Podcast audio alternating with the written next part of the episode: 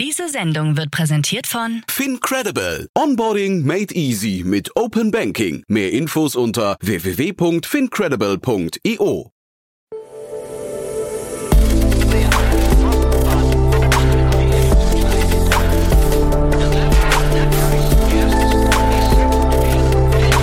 Startup Insider Daily. Investments und Exits. Herzlich willkommen zu Startup Insider Daily. Mein Name ist Jan Thomas und ihr habt es ja gestern gehört, wir sind heute auf der PackCon, auf der Project A Knowledge Conference. Da ist Startup Insider Partner und ich hatte das große Vergnügen mit Philipp Werner, also einem der Partner von Project A Ventures oder vor allem einem unserer Stammgäste einen Live-Podcast aufnehmen zu dürfen. Äh, wir haben anders als sonst nicht über ein konkretes Investment gesprochen oder ein Investment analysiert, sondern wir haben ja, ich würde sagen, passend zur Konferenz und zu den vorherigen äh, Gesprächen auf der Konferenz haben wir versucht, so ein, ja, so ein Helikopterblick, so eine Vogelperspektive auf Europa zu werfen, auf Deutschland, auf die Herausforderungen, aber vor allem auch auf die Chancen. Philipp hat das super vorbereitet und hat vor allem sehr, sehr schlaue Gedanken geäußert. War ein super Gespräch. Die Konferenz aber vor allem war auch richtig großartig. Bookmarkt ihr euch mal fürs nächste Jahr. Ist wirklich eine Konferenz, auf der man extrem viel lernen kann. Davon könnt ihr euch jetzt selbst überzeugen. Jetzt, wie gesagt, im Gespräch mit Philipp Werner von Project A. Werbung. Sei dabei beim HTGF Family Day am 11. und 12. Juni in der Station Berlin. Für zwei Tage voller Inspiration und Business. Tauche ein in ein einzigartiges Netzwerkerlebnis mit bis zu 1500 Teilnehmenden. Erkunde das innovative Seed- und Later-Stage-Portfolio des Hightech Gründerfonds. Lass dich vom vielseitigen Programm inspirieren und knüpfe wertvolle Kontakte. Sichere dir jetzt dein Ticket. Mehr Informationen findest du unter www.family-day-htgf www.startup.de. Startup Insider Daily. Investments und Exits. Cool. Philipp, äh, einer meiner Lieblingsgäste im Podcast. Äh, zum ersten Mal live in Farbe, ne? Ganz genau, wir haben uns ja. noch nie persönlich getroffen heute. Nee, genau. Und vor allem noch nie auf der Bühne zusammengesessen. Und äh, vielleicht für die jetzt auch, die nicht hier sind, mal kurz ein paar Sätze A, zu dir, vielleicht aber auch zum, zum Ort, zum Anlass und vielleicht auch zum Veranstalter. Ja, gerne. Ich versuche es kurz zu halten. Ähm, also erstmal, wir sind hier heute bei der Project A Knowledge Conference. Das ist ein Event, das wir einmal im Jahr machen. Für diejenigen, die jetzt nicht hier sind, sondern beim Podcast zuhören, wo wir ähm, VCs, Operator und natürlich ganz viele Gründer zusammenbringen und viel über inhaltliche Themen sprechen wollen. Beim letzten Mal war das Thema Beyond the Obvious. Äh, dieses Mal sprechen wir über die Obvious Themen. Ähm, wir machen das, weil wir als Project A ähm, Early Stage VC sind, das wissen die Zuhörer des Podcasts auch. Ähm, und ähm, nicht nur Kapital bereitstellen, sondern eben auch großes operatives Team haben, weil wir ganz fest daran glauben, dass das wichtig ist, für unsere Startups auf erfahrene Operator zugreifen zu können. Und wir wollen das Ganze hier so ein bisschen heute zum Leben erwecken und mhm. eben zeigen, ähm, dass wir uns in vielen Themen ganz gut auskennen und auch in diesen Themen eben das Gespräch äh, mit Operatoren suchen. Äh, ganz kurz zu mir. Ich glaube, die Hörer kennen mich mittlerweile auch, weil ich auch einmal im, im Monat das Vergnügen habe, vorbeizuschauen. Ich bin Partner bei Project A schon recht lange dabei, ähm, war früher selbst Operator und bin vor zweieinhalb, drei Jahren auf die Investmentseite gewechselt. Ähm, und das ist auch was, was ich heute hier thematisieren werde bei ähm, einem oder einem anderen Panel. Also freue mich sehr auf den Tag. Super. Und ja, man hat so das Gefühl, also wir haben, es gab schon mehrere Talks. Wir sind, glaube ich, der vierte heute. Ne? Uwe Horstmann hat gesprochen, Christian Miele hat ganz am Anfang über, wurde auch der Weg hierher gepflastert mit Plakaten ESOP, ASAP. Ja, also ist irgendwie es, es klemmt noch ein bisschen hier und da. Ne? Da hatten wir gerade eben eine, eine sehr, sehr, sehr gute Keynote, finde ich, äh, von, äh, jetzt muss ich, der, der Name ist so kompliziert, weil er fünf, fünf Namen hat, ähm, äh, von David Focke Inho Volkers Landau, dem genau. Chefökonom der Deutschen Bank. Ähm, und ich glaube, sag mal, ähm, VCs und wahrscheinlich Entrepreneure eint ja so ein bisschen, glaube ich, so ein Grundoptimismus, ne? ähm, weil der Vortrag eben hatte die, ähm, den, den, sag mal, ein bisschen, weiß nicht, streitbaren Titel Europa bald nur noch Regionalliga. Da war aber ein Fragezeichen hinten dran. Ich glaube, das Fragezeichen ist wichtig, ne? Ganz genau. Also ich glaube, der Outlook war relativ bleak eben, ähm, aber sehr aus der Makroperspektive und wirklich ähm, die globale Welt betreffend. Ich glaube, was wir beide jetzt vielleicht machen können, ist mal ein bisschen mehr so auf das europäische Ökosystem zu schauen, wo wir eigentlich tatsächlich stehen. Vielleicht auch ein bisschen mehr aus der Venture-Perspektive ähm, als jetzt aus der ähm, Deutschen Bank-Perspektive. Äh, Perspektive. Also ich glaube erstmal, äh, man muss natürlich so aus der Makroperspektive kommen. Ähm, es passieren gerade sehr viele Sachen, über die wir heute schon viel gehört haben, ähm, die jetzt nicht gerade förderlich sind für ähm, die Startup-Ökosysteme in Europa. Ähm, aber ich glaube, um über Venture zu sprechen, muss man auch so ein bisschen erstmal von, von oben kommen, von den IPOs. Und ich glaube, da hatten wir so ein kleines Fünkchen Hoffnung ähm, vor kurzem mit Klaviyo und Instacart, die public ich dachte, gegangen sind. Birkenstock, weil die heute nicht Börse gegangen Birkenstock ist jetzt ein bisschen ja. weniger Tech als, ja, genau. als das, was wir hoffentlich hier so machen. Ähm, aber wie gesagt, also zum ersten Mal wieder zwei relevante IPOs. Ich glaube, ähm, Klaviyo auch leicht positiv getrendet danach. Ähm, äh, ähm, Instacart ein bisschen weniger. Ähm, und dann ist jetzt eben äh, die Israel-Situation passiert. Das heißt, ich glaube, so ein bisschen das Funkchen Hoffnung, Hoffnung ist ein bisschen on hold und man wird jetzt erstmal abwarten müssen, wahrscheinlich bis Ende des Jahres, wie es weitergeht. Ich fange nur damit an, weil das halt runtertrickelt in, in Venture. Ähm, was wir jetzt über die letzten äh, Monate seit der Craziness des Markts in 2021 gesehen haben, ist, dass vor allem im Growth-Bereich wenig passiert. Gibt heute auch äh, spannende Panels zu. Ähm, ich glaube, das ist so die große Frage, was da in den nächsten Monaten passieren wird. Um auf, auf Early Stage zu sprechen zu kommen, ähm, es sieht eigentlich gerade ganz verhalten positiv aus. Also wir haben jetzt sowohl in Deutschland als auch auf europäischer Ebene die ersten drei Quartale in Folge gehabt, wo die, ähm, wo das Kapital, das investiert wurde, gestiegen ist. Ähm, das hatten wir relativ lange davor nicht. Ähm, von daher, das ist erstmal positiv. Gleichzeitig im ganz frühen Spektrum, ich glaube, das habt ihr auch berichtet, vergangene Woche, ähm, Angel Investments sind leicht rückläufig, ich glaube minus 14 Prozent im ersten Halbjahr. Also man merkt, das Ganze ist schon noch, äh, noch nicht wieder so gefestigt, ähm, wie es sein sollte. Was auch komplett fehlt, sind Exits. Also wir haben ganz wenig Exits gesehen. Ich weiß noch vor anderthalb Jahren, als wir im Podcast sprachen, da ja. konnten wir uns die Themen aussuchen, über die, die wir Plus analysieren die wollten. Specs noch, ne? Das kam genau, dazu. Specs, ja, ja, genau. Es gab jetzt den Lina X äh, Exit an SAP, was glaube ich eine tolle Erfolgsgeschichte ist, aber das war es dann auch erstmal so in, in der Größenordnung. Es gab jetzt länger nichts. Das heißt, ähm, ist, man wird so ein bisschen sehen. Vielleicht noch ein, zwei Sätze dazu.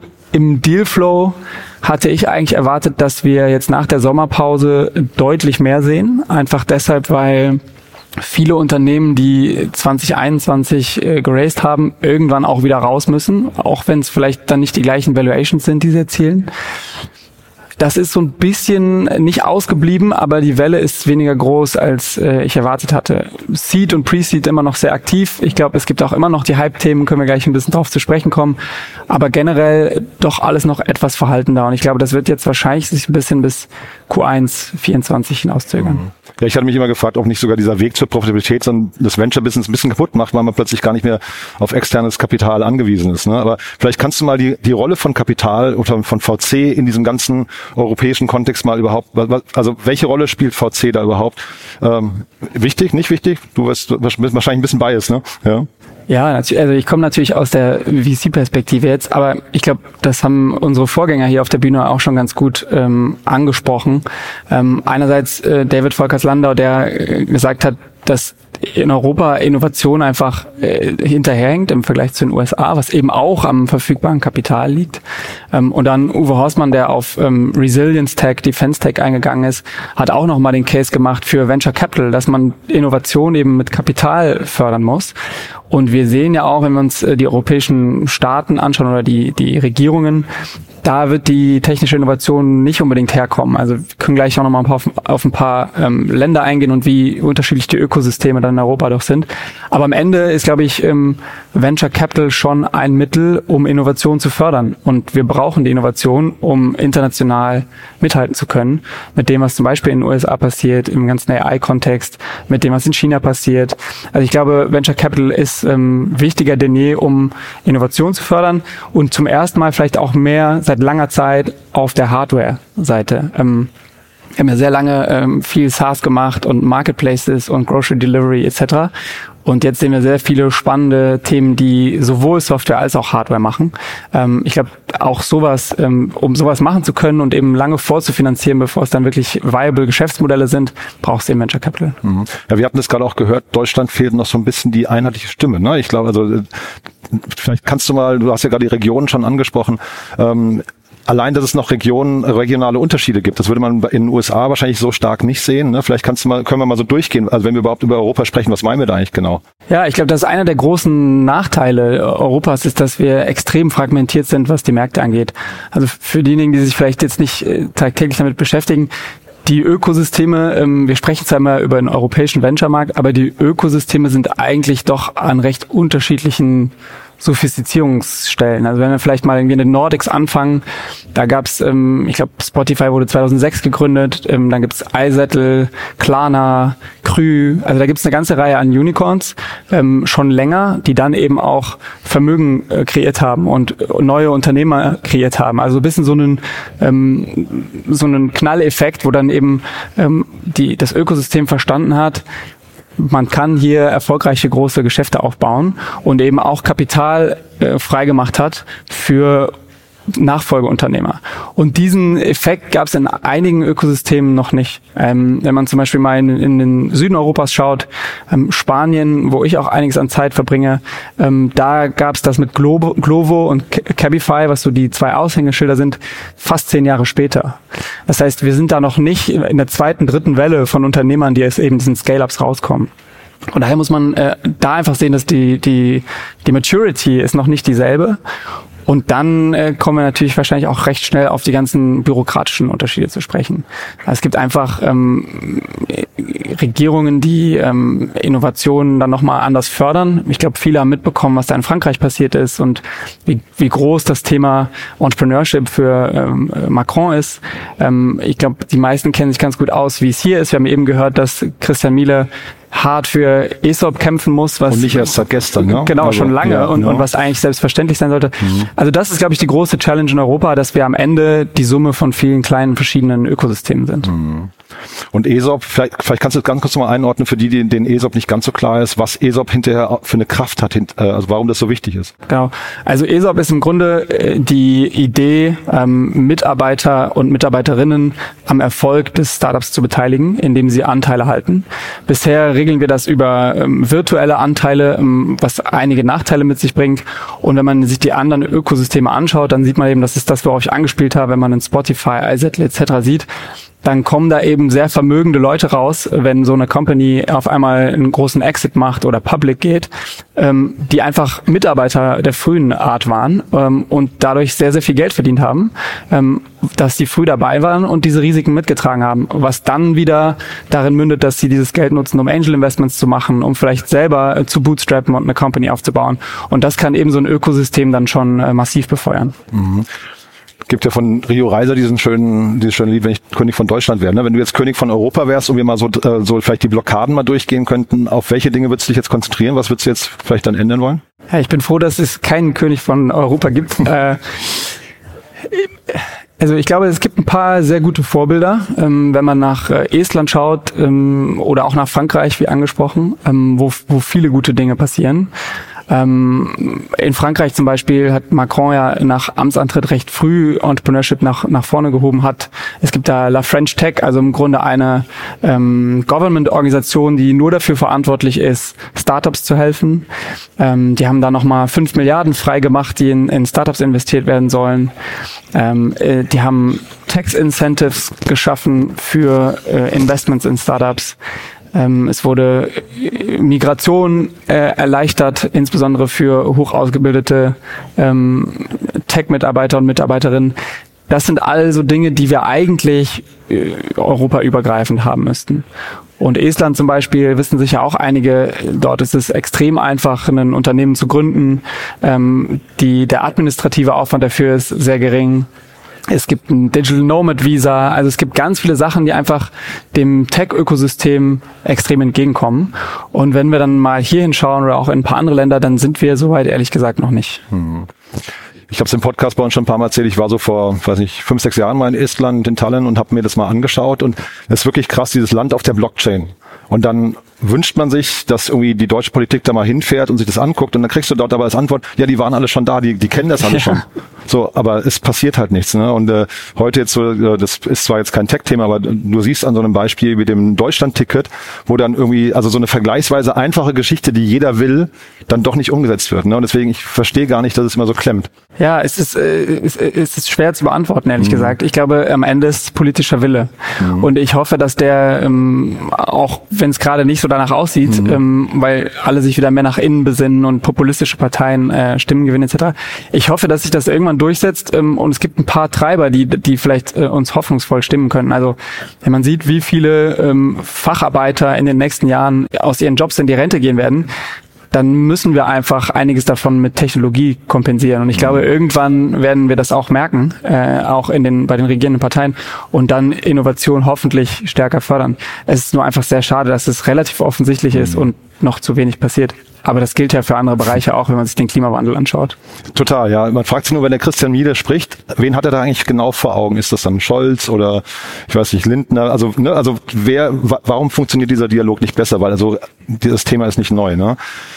Lass uns mal über die Chancen sprechen. Wir wollen jetzt hier nicht nur, nur schimpfen, sondern äh, die Chancen, wenn wir mal so durch die Bereiche gehen, was sind die Bereiche, auf die ihr gerade so guckt, wo ihr sagt, da passiert extrem viel oder kann auch vielleicht Europa, wenn wir jetzt das regulatorisch nicht kaputt machen, äh, vielleicht dann doch noch ein Ausrufezeichen setzen? Ja, also einige der Themen sind wahrscheinlich heute schon angeklungen und finden auch im, im Programm äh, viel Platz. Also ich glaube, AI ist in aller Munde. Ähm, wir sehen auch viele Sachen im Energy und Climate Tech, mhm. ähm, was mittlerweile auch offensichtlich klingt, was glaube ich vor drei Jahren, vier Jahren noch nicht der Fall war. Vor allem Energy ähm, galt immer so ein bisschen als nicht investierbar.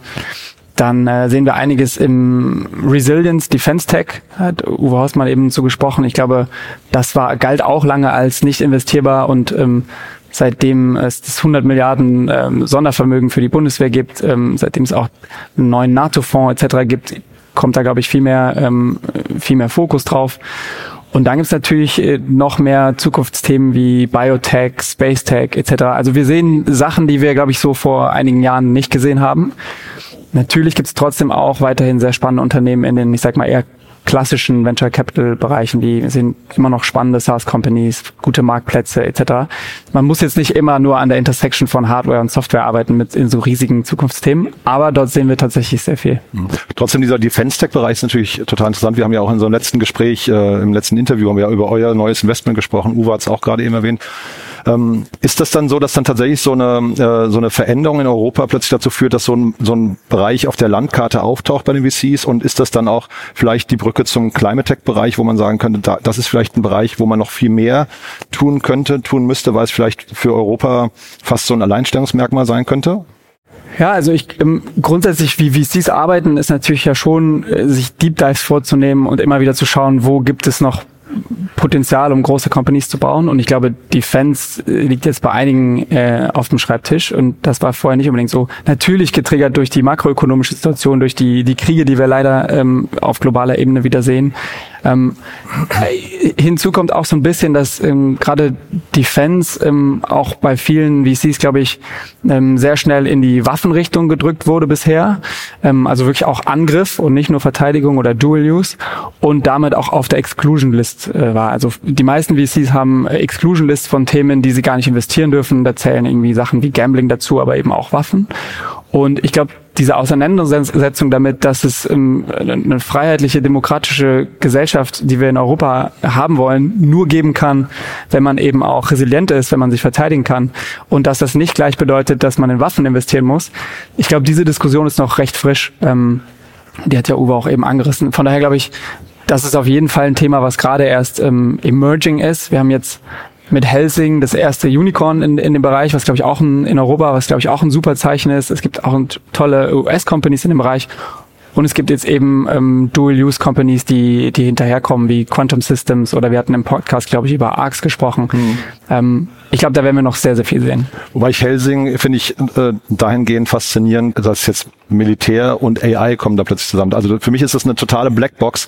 Äh, zeitgleich zeigt es aber auch, ähm, also nicht, also Blackbox auch dahingehend, ich weiß überhaupt noch nicht, ob das ob ich das gut finden kann, ne? ähm, weil ich es einfach nicht verstehe. Äh, aber es zeigt, finde ich, der AI-Markt zeigt ganz gut, finde ich, wie viel Kapital notwendig ist gerade. Und wir haben ja, in Later Stage ist ja immer noch das Problem in Europa.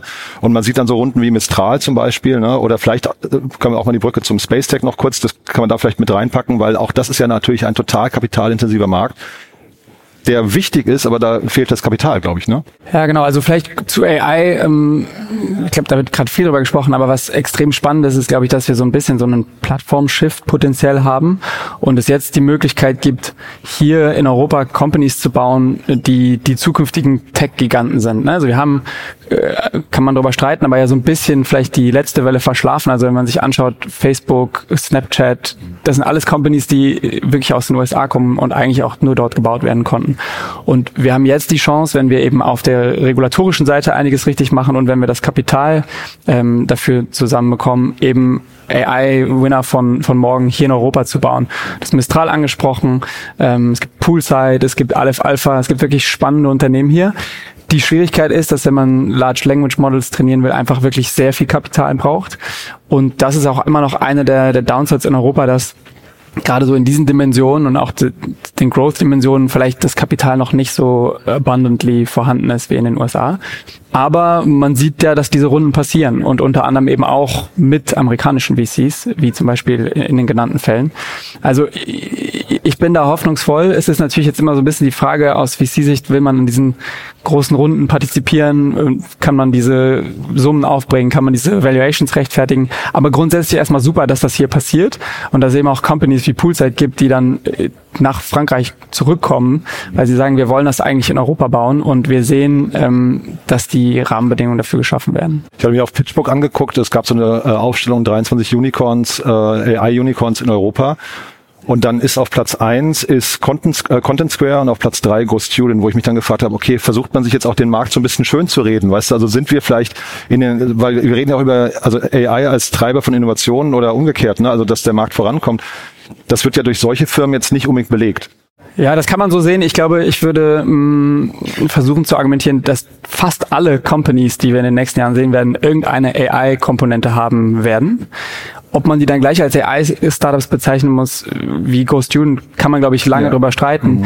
Ähm, ich glaube, wenn wir darüber sprechen, dann habe ich jetzt eher an die fundamentaleren Infrastrukturlayer gedacht, mhm. ne? also wirklich an die äh, Foundational Models etc. Mhm weil äh, das AI eine Komponente sein muss, wenn man ein Business heute baut im Tech-Bereich. Ich glaube, das ist, ist ein bisschen, ist eine Binsenweisheit, aber die meisten werden das einfach machen. Und mhm. bei GoStudent gibt's gute Use Cases dafür. Mhm. Das wird für mich dann aber nicht gleich zu einer AI-First-Company, ist immer noch eine Educational Tech-Company. Ich wollte damit auch nur sagen, man darf sich jetzt nicht beruhigen und sagen, wir sind ja eigentlich schon auf einem guten Weg, wenn solche Firmen dann hinterher die Aushängeschilder sind. Ne? Ich meine, du kommst aus Köln, DeepL, das ist eigentlich viel, ein viel besseres Beispiel, finde ich, für eine, für eine AI-Vorreiter, oder? Genau, ja, unser ganzer Stolz, das erste Kölner Unicorn. Ähm, das ist zum Beispiel für mich eine, eine AI-Company, mhm. aber ähm, dass viele der etablierten und erfolgreichen Scale-Ups ähm, in, in Europa AI nutzen, ich glaube, das mhm. ist äh, selbstverständlich. Wir sollten uns dann aber nicht schön reden, dass wir dann äh, Leader im AI-Bereich sind. Also mir geht's mhm. wirklich um diejenigen, die die, die, die Foundational äh, Layer dafür bauen. Mhm. AI ist aber jetzt so ein bisschen hochgekommen in den letzten äh, ein, zwei Jahren, also eigentlich wahrscheinlich seit November letzten Jahres so richtig in der, in der, in, in, in dem Bewusstsein angekommen. Energy und Cleantech sind da schon länger und die passen irgendwie, also wir haben jetzt auch gar nicht über Mobility gesprochen, ist ja auch nochmal spannend, weil das ist ja eigentlich das, wo wir herkommen, zumindest aus Deutschland, vielleicht auch aus Europa.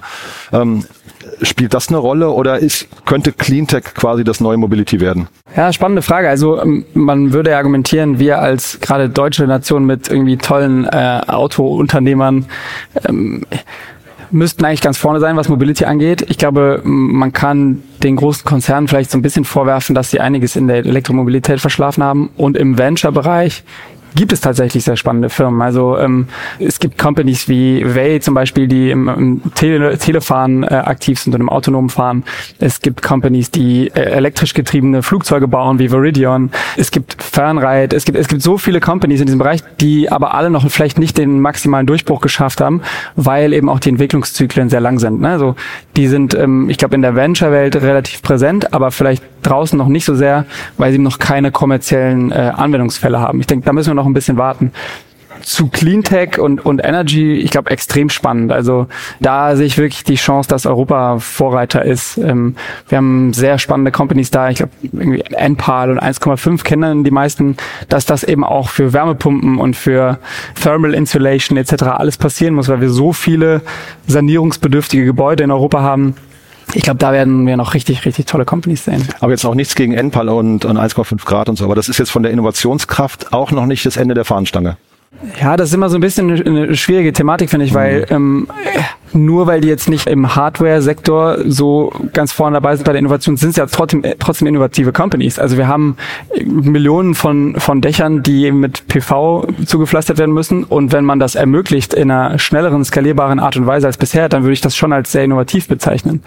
Ähm, man muss ja nicht immer gleich dann die, die, die nächste den nächsten PV-Panel direkt selbst entwickeln. Ähm, nee, sondern es geht geht's nur darum, nicht, dass wir immer zu früh zufrieden sind. Weißt du, das gleiche eben mit der AI-Studie, ja, sondern da geht halt noch viel mehr eigentlich. Der Anspruch muss ein anderer sein. Ja, ich glaube, der Anspruch ist aber bei den Unternehmern in, in dem Bereich auf jeden Fall da. Mhm.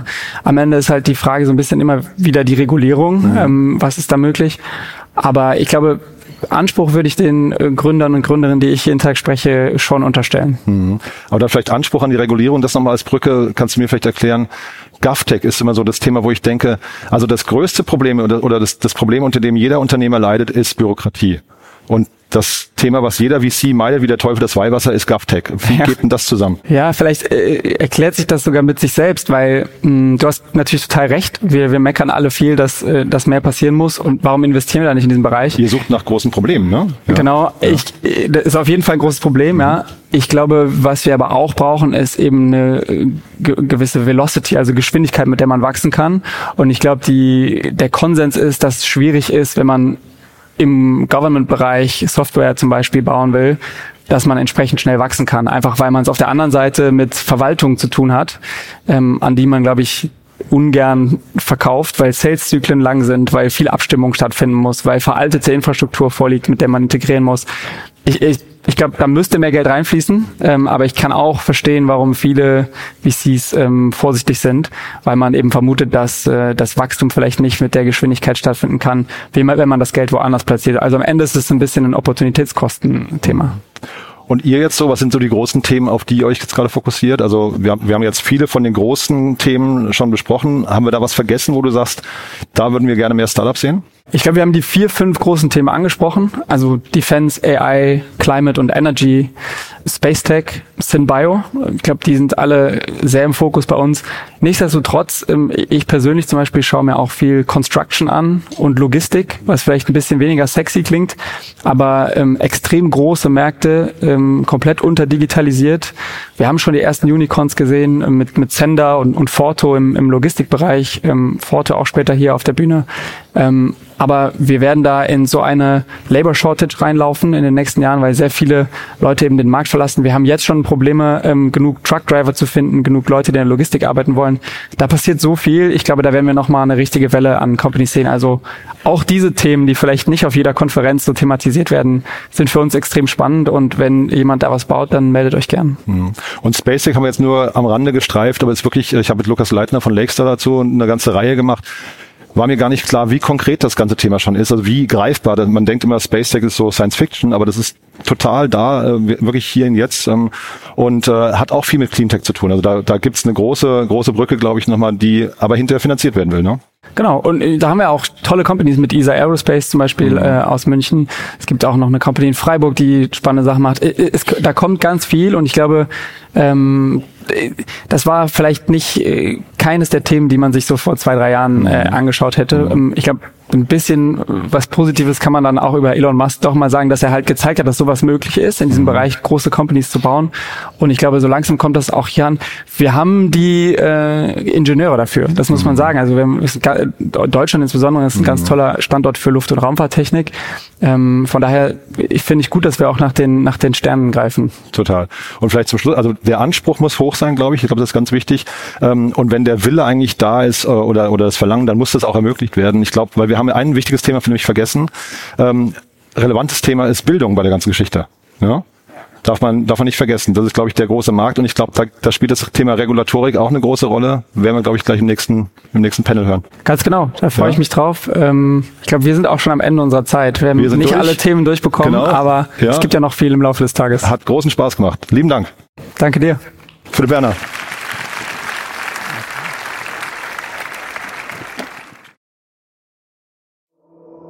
Startup Insider Daily, Investments und Exits. Der tägliche Dialog mit Experten aus der VC-Szene.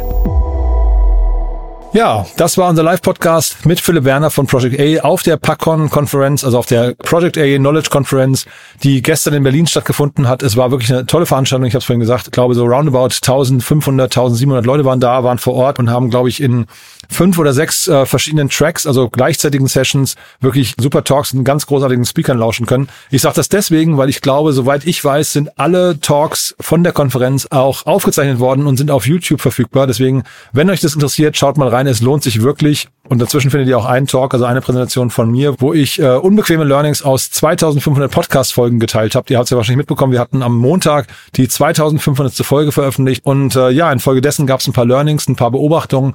Und äh, die habe ich geteilt im Rahmen einer Präsentation. Wenn euch das interessiert, den Talk gibt's in einem dieser Streams. Deswegen, beziehungsweise nicht nur deswegen, aber schaut mal rein. War wirklich eine großartige Veranstaltung. Unter anderem auch ein Live-Podcast mit Philipp Westermeier und äh, Florian Heinemann und auch eine großartige Session mit Uwe Horstmann und Matt Turk von äh, First Mark Capital und Matt Miller von Sequoia. Also ihr seht schon, richtig, richtig schweres Geschütz wurde da aufgefahren. Einfach mal reinschauen und durchscrubben. Ich bin sicher, bei der einen oder anderen Stelle bleibt ihr hängen. So, das war's von meiner Seite aus. Wenn es euch gefallen hat, wie immer, gerne teilen. Äh, zum einen die Konferenz, aber vor allem natürlich auch diesen Podcast. Dafür schon mal vielen, vielen Dank an euch. Ansonsten euch einen tollen Tag und vielleicht hören wir uns nachher nochmal wieder. Und falls nicht nachher, hoffentlich spätestens morgen. Bis dahin alles Gute. Ciao, ciao.